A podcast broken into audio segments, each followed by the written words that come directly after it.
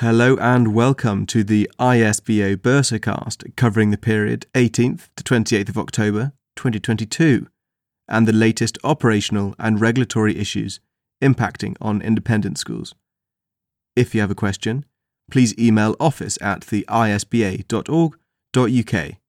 or refer to this week's Summary of Government Guidance and Bulletin number 6. Both are available in the ISBA reference library. Firstly, to a brief political update. With Rishi Sunak now appointed as Prime Minister, stability is returning to the money markets and the long term interest rates on government borrowing reducing to levels that were in place prior to the Kwarteng Truss mini budget. Gillian Keegan, MP for Chichester in West Sussex, has been appointed to the role of Education Secretary and is the fifth to serve in the role in just four months. We will update members on the new ministerial strategy once it's available. One of the key future risks for independent schools continue to be Labour's intended policies, including the introduction of VAT and removing charitable status.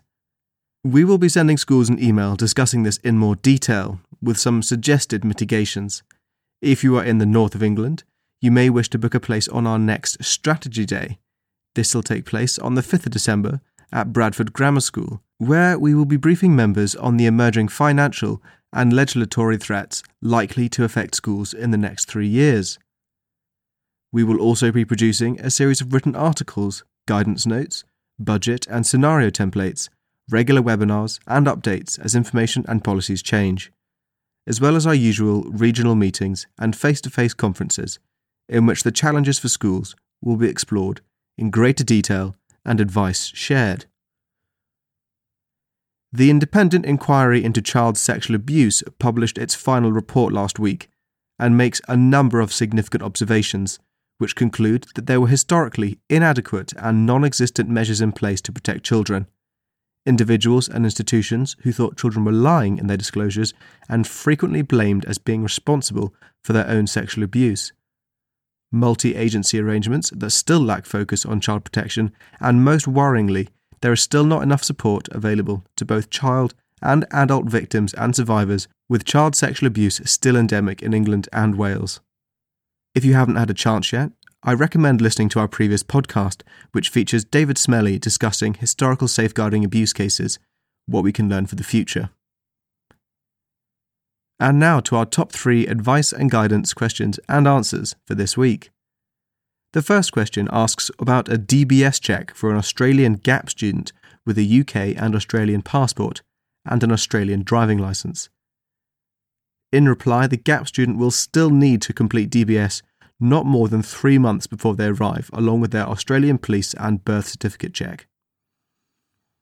Our second question relates to material change in school numbers if there is an allowable percentage a school can operate over capacity and the application process.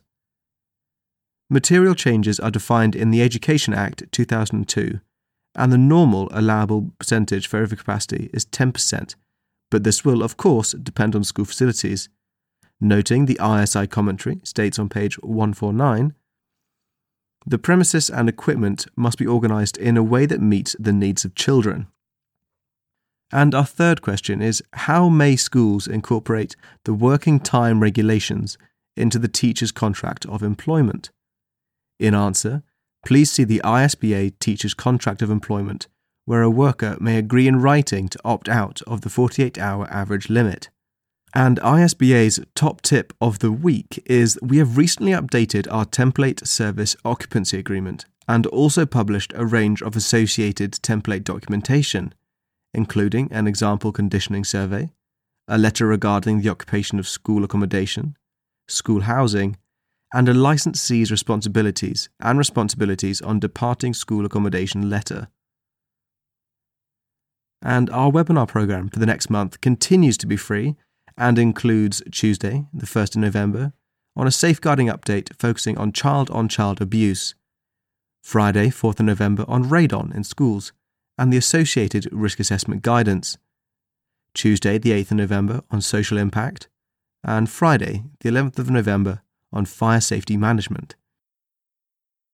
And looking a little bit further into the future, our autumn term professional development program continues with our HR face to face one day conference at BMA House in London on Thursday, the 17th of November. The latest reference library additions are the job description template for data and information officer, recruitment pack, model policy for allergy management at school, Bursars Review HR Supplement, Autumn 2022, Parent Contract with School, Ray West Safety Solutions School Health and Safety Newsletter, Harpur Trust versus Brazel, Holiday Pay for Part Year Workers, Further Questions, DFE Statutory Guidance on School Teachers' Pay and Conditions, Summary of Government Guidance Updates, and Weekly Bulletin number 6. As ever, our legal guidance details are in the show notes to this episode. If you did find this useful, please do share it with other members of your team and make sure to subscribe so you never miss a new update. Thank you for listening. Till next time, farewell.